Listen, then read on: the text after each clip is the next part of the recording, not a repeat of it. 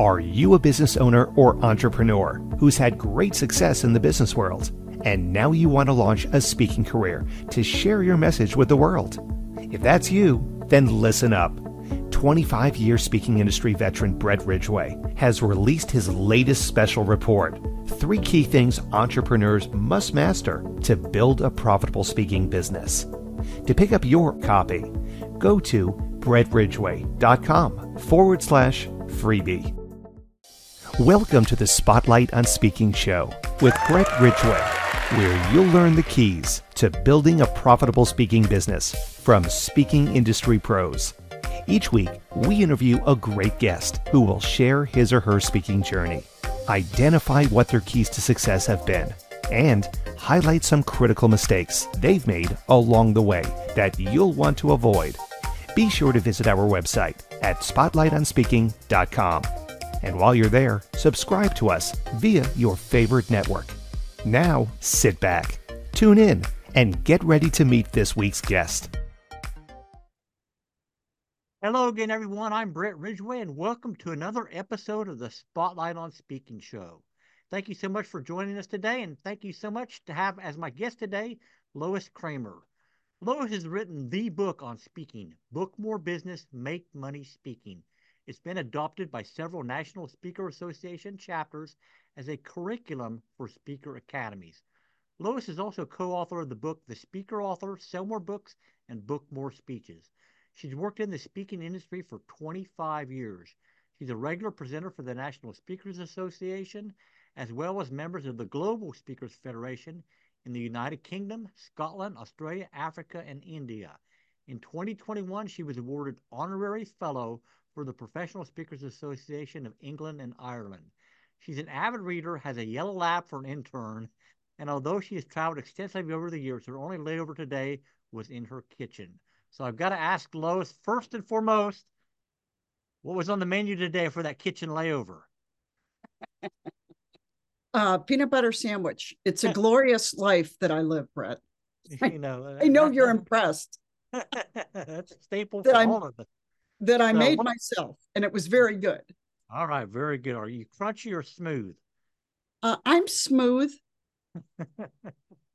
Uh, as you can tell, I'm very sophisticated in my food choices. All right. Well, you know, on, on that note, let's get started in your speaking journey, Lois. So, you know, when somebody recommended you as a guest for this show, I was, you know, excited to check you out and say, yeah, definitely, I need to get Lois on here because you've been involved in the industry about the same amount of time I as I have. So I'm sure you've seen some interesting things happen in your speaker's journey. But when did the speaker's bug first bite you? When did you say, I want to do that? Well, I'll tell you, Brett, uh, totally by accident do I find myself here in business. Um, I um, worked right out of college, worked for a Fortune 10 corporation in sales and marketing here in St. Louis, where I live, and then stayed home a number of years to raise my daughter. And uh, then, through a college connection, uh, was connected with a professional speaker here in St. Louis who was looking for somebody to run his business and gave me the hours I wanted while my daughter was younger. And so I helped him uh, manage his business. And he was very active in National Speakers Association, as I am now.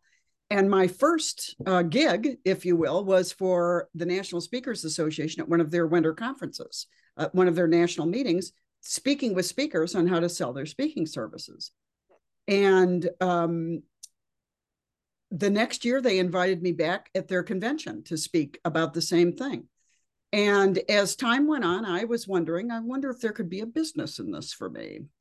And um, so, lo and behold, in 1998, which sounds like 1898 now when I say it, Brent, um, I started my own business working with speakers on the business side of speaking. I don't do anything about writing a speech, telling you what your expertise is, helping you with presentation skills. When when you have all of that and you want to make money with it, that's when people come to me. So it's kind of an accidental journey, but a joyful one. So I always say that in my mind, Lois, there are three primary types of speakers. You got your keynote presenter, you've got your platform seller, and you've got your person who's doing it just for business building purposes. Could be a chiropractor, and financial planner, whatever. So, which of those arenas have you played in, and which one do you prefer? Well, I've played in all of them, quite frankly, uh, over the years. I used to speak on sales to corporate sales teams in the early 2000s. Now, the only professional speaking I do are to groups of professional speakers. Uh, but I've played, I don't really have a favorite because I they're all my favorite. If I have a good opportunity and I have the ability to leverage, especially for a pay to play kind of situations where I'm going to make an offer, um, that is uh, good only if you have a great offer that is highly targeted for the people who are sitting in front of you. Um, right now, I, I, will say a lot of the speaking I do, for example, for National Speakers Association, I'm not paid.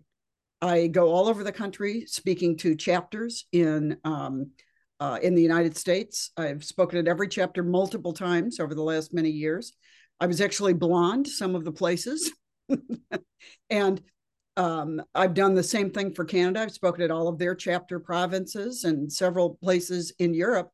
And there, I don't get paid. Now, they have to pay my expenses and treat me like a queen, but I'm presenting in front of my target market, which has always been, quite frankly, my best marketing. Brett has been uh, giving people ideas, tactics, and techniques to use to leverage speaking to make money.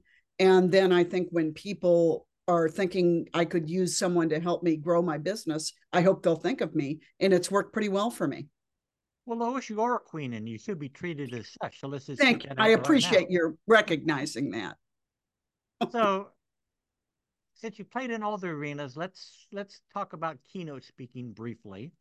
So as a keynote speaker, what are your best tips for an aspiring speaker who thinks they want to be a keynoter as to how to best make sure the message that they're going to deliver will resonate with that audience? Well, I, I, have two things. I would suggest anybody coming into business not seek to be a keynote speaker, not seek to be a breakout speaker, not seek to be a workshop speaker. They should speak seek to be a speaker, an expert who speaks.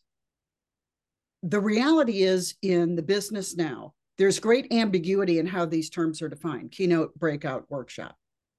I just had a client Brett, who was hired to do a two hour, highly engaging keynote, which is not the typical definition of a keynote.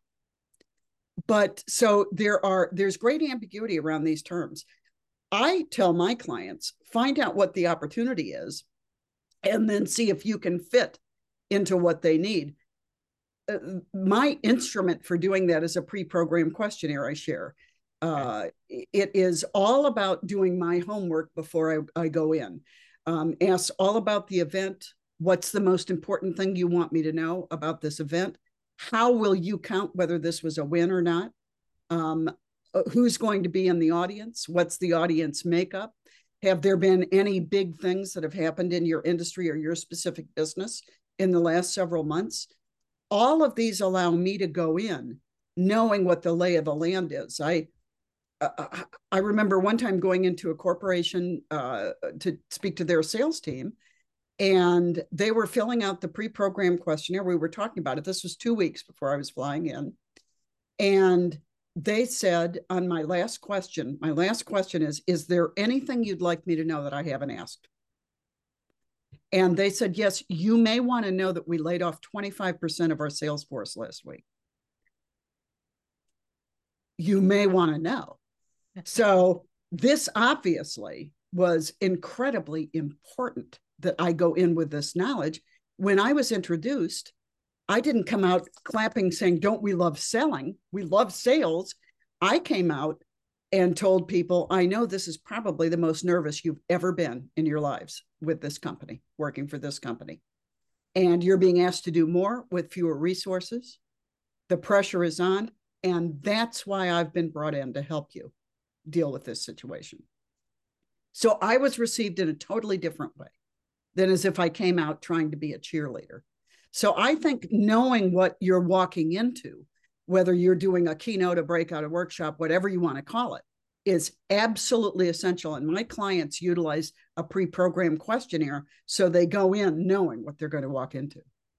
Now, obviously, in the platform selling world, Lois, your success is measured in dollars and cents how do you measure in your mind the success of a keynote presentation?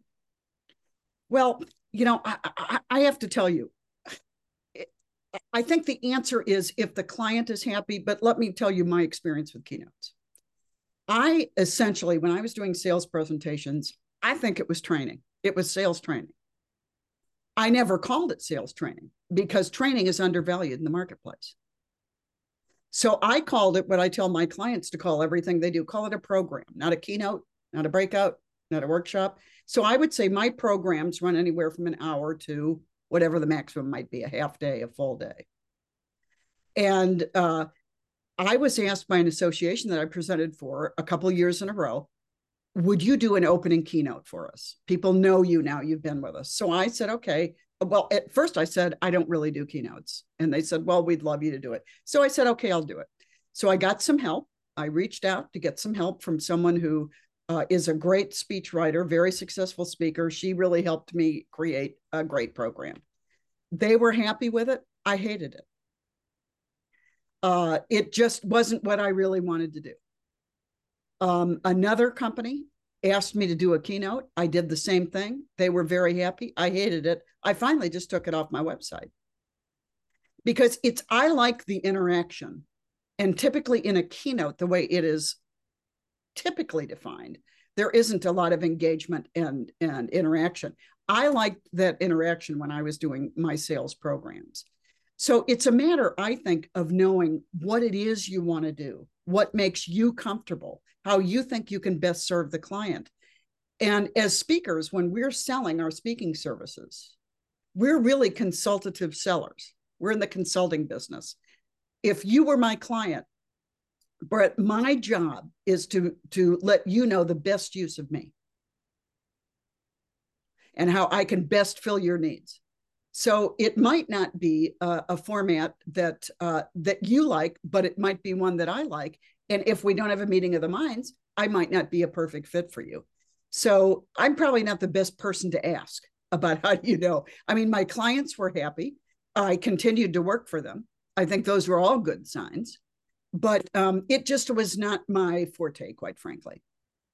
So obviously, in any speaking situation, whether it's a keynote, a platform selling, just a business building speech, establishing rapport with your audience is critical. So, what what tools did you use, or what have worked best for you to quickly establish rapport so that your message resonates better with your audience? You know, I think the first job of any professional speaker Uh, cross any ways you're doing this to promote your paid a fee or a pay for play. Your first job is to create empathy with the audience so that they are going to listen to you. That is your first responsibility. I like to use humor. I think it's a great way to have people buy into me. I also like to be relatable. And so i use some self-deprecating humor and some examples of things I have done so poorly uh, that um, I think people will relate. We've all made mistakes. I like to be totally vulnerable. It's really worked for me. Uh, and I've got lots of things that I've tried that have not worked. Uh, so I have a lot of material, Brett. But I do think that the that it is our responsibility to make sure that they are buying into us. They're not only buying into the message, but they're buying into the messenger. And I think that that's key. And so I, I would say I, I my best tool is probably humor. Okay. So as a platform seller, Lois, give me your three best tips for somebody that's considering that as a speaking path to achieve success as a platform seller. I think number one, have a great speech. To me, it all begins with the speech whether you are being paid or not, your job is to give an absolutely great speech. So you got to have a great speech. Number two, it's know your audience. Who is sitting in front of you?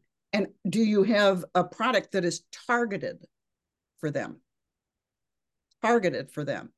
And then third, you have to be great at selling. Um, you know, I say that speakers are really not just speakers. We're in the intellectual property business. That's the business that we're in. And so I've got to know my intellectual property inside out and know what's an absolute fit for that audience. And then I have to be able to describe the package, the product, or both, a combo package, if you will, that I am selling And I have to be able to speak to the outcomes that the people in the audience will receive from taking advantage of that offer. People don't want to buy processes, they don't want to buy packages, they don't want to buy products. They want to buy outcomes. So that's the language I I believe in and that's the language my clients use when selling a speech, a product, a package, anything. All right, so I have some other questions I want to ask you, Lois. But before we do, let's take a quick break for a word from our sponsor. Are you a business owner or entrepreneur who's had great success in the business world? And now you want to launch a speaking career to share your message with the world? If that's you, then listen up. 25 year speaking industry veteran Brett Ridgway has released his latest special report Three Key Things Entrepreneurs Must Master to Build a Profitable Speaking Business. To pick up your copy, go to brettridgway.com forward slash freebie. All right, I'm back with my guest in this episode, Lois Creamer. And so, Lois, when you talk about having a great speech as your first priority of the three tips that you gave there, in your mind, what is the proper percentage of delivering great content, which you obviously are obligated to do for the audience, versus the percentage of the content versus the percentage of, quote, the pitch? And for what type of speech are you talking about? Platform selling situation. So um, I don't know. Content, what percentage should be? You know, I don't know because I really, I, I haven't done it probably for 20 years. Um, but I will say this um, that if you are pitching most of the time, you're losing most of the time. Mm-hmm. What, what the way to interest people in what you do is by giving them valuable information and wanting to know more from you. The way to lose them is by giving them a small amount of information and then going too soon into selling and too long into selling. It is a turnoff. Uh, I I am totally turned off by it. So my model is would be a, a very high percentage of information and a small percentage of selling. Now, I always say 85 to 90% should be content before you even get into I, I would probably agree with you. I, I, I think that's good, Brett. I agree. All right. So one of my favorite questions always to ask my guest Lois is, okay, it's time to bare your soul a little bit here and share an embarrassing mistake that you made during your speaking journey that you know made you a little red face at the time, but a valuable lesson was learned, and it would be something that you would highly advise an aspiring speaker not to do. Well, of course, I've never made a mistake, Brett. So never, you can imagine. Never, you know. Yeah, I made a mistake. You can imagine I'm stunned by I'm stunned by that question. You know, I'll tell you. Um, I'll tell you one uh, that that was uh, a, an interesting learning thing for me. Uh, I talked about a few minutes ago a pre-programmed questionnaire that I used. I never used to ask what the audience mix is, men versus women, kind of thing. Mm-hmm. And I did a program for an association in Las Vegas, and uh, the person who uh, brought me in was an association management person, worked for a big associated management company, and they were great to me. They sent me to several of their association clients. And when she hired me, she said, I want you to know this is a male dominated industry. So I thought, well, very interesting. And it was the International Association of Ticket Brokers. You know, there's an association for everything, sure. everything.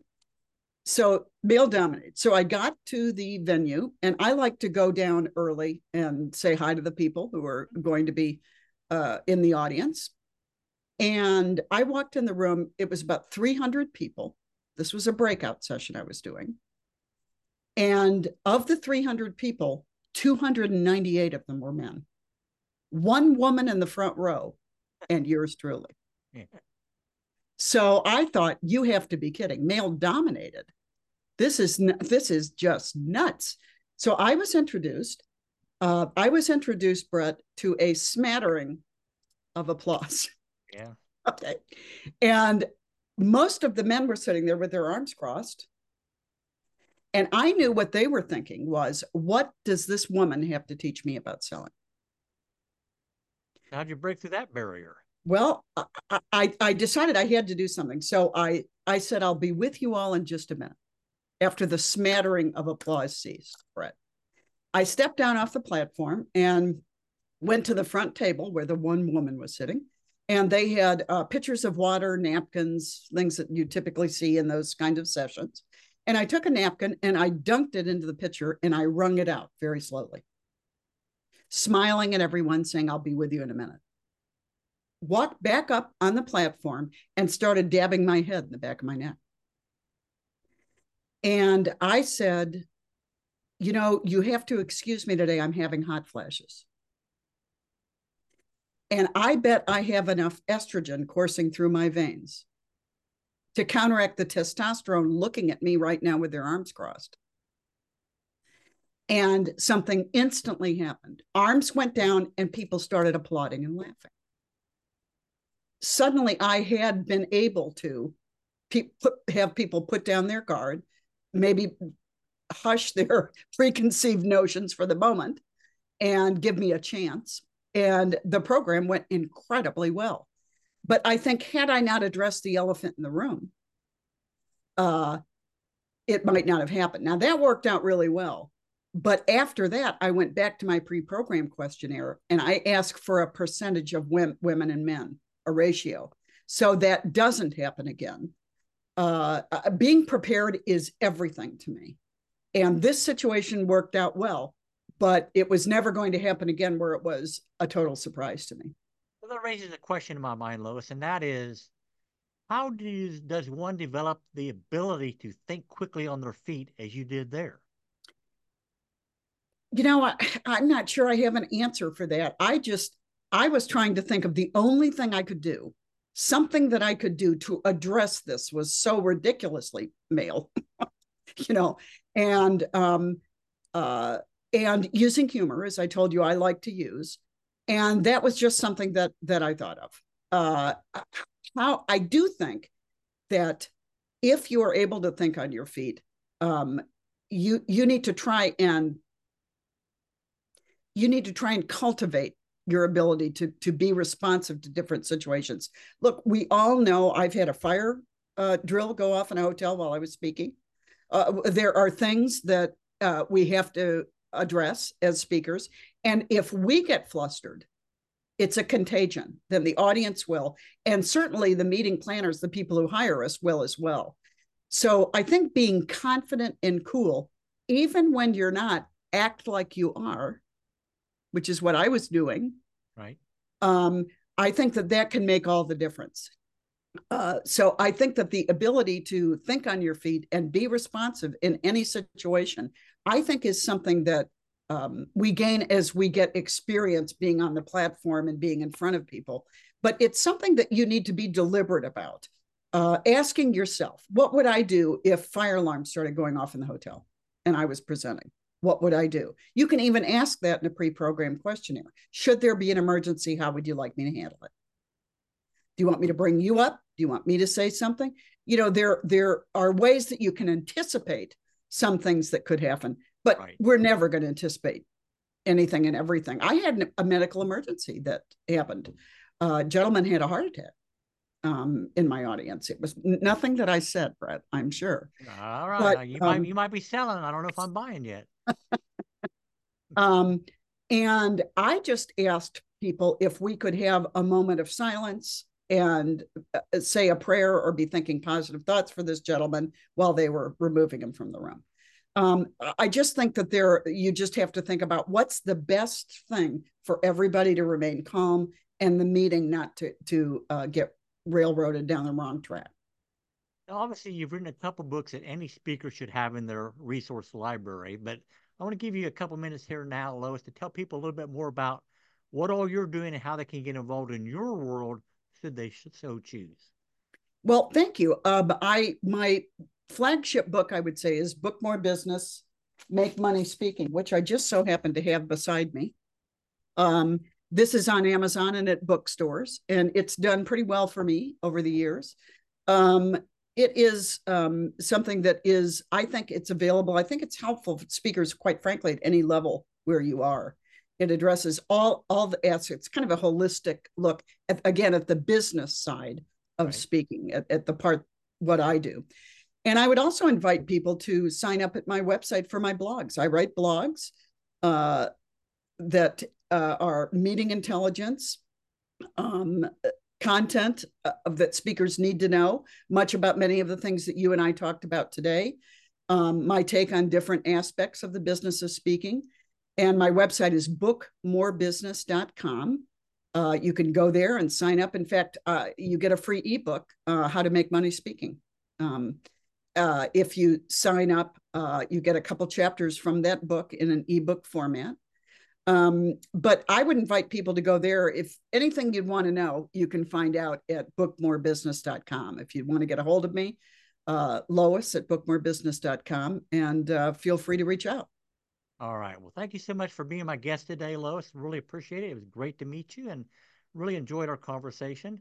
Everybody out there listening in, thank you for joining us today. As always, I wish you the greatest of success in all that you do. And may this year be your greatest year yet. Take care, everybody. Bye bye. This has been the Spotlight on Speaking show with Brett Ridgway. Be sure to join us every week as we interview speaking industry pros and have them share their best tips for building a profitable speaking business. Until next week, thank you for tuning in and remember to visit our website at spotlightonspeaking.com so you can enjoy even more great episodes like this one. While you're here, be sure to subscribe via your favorite network. We look forward to seeing you next time on the Spotlight on Speaking show. Until then, our sincere best wishes to you for the greatest of success as you work to build your own profitable speaking business.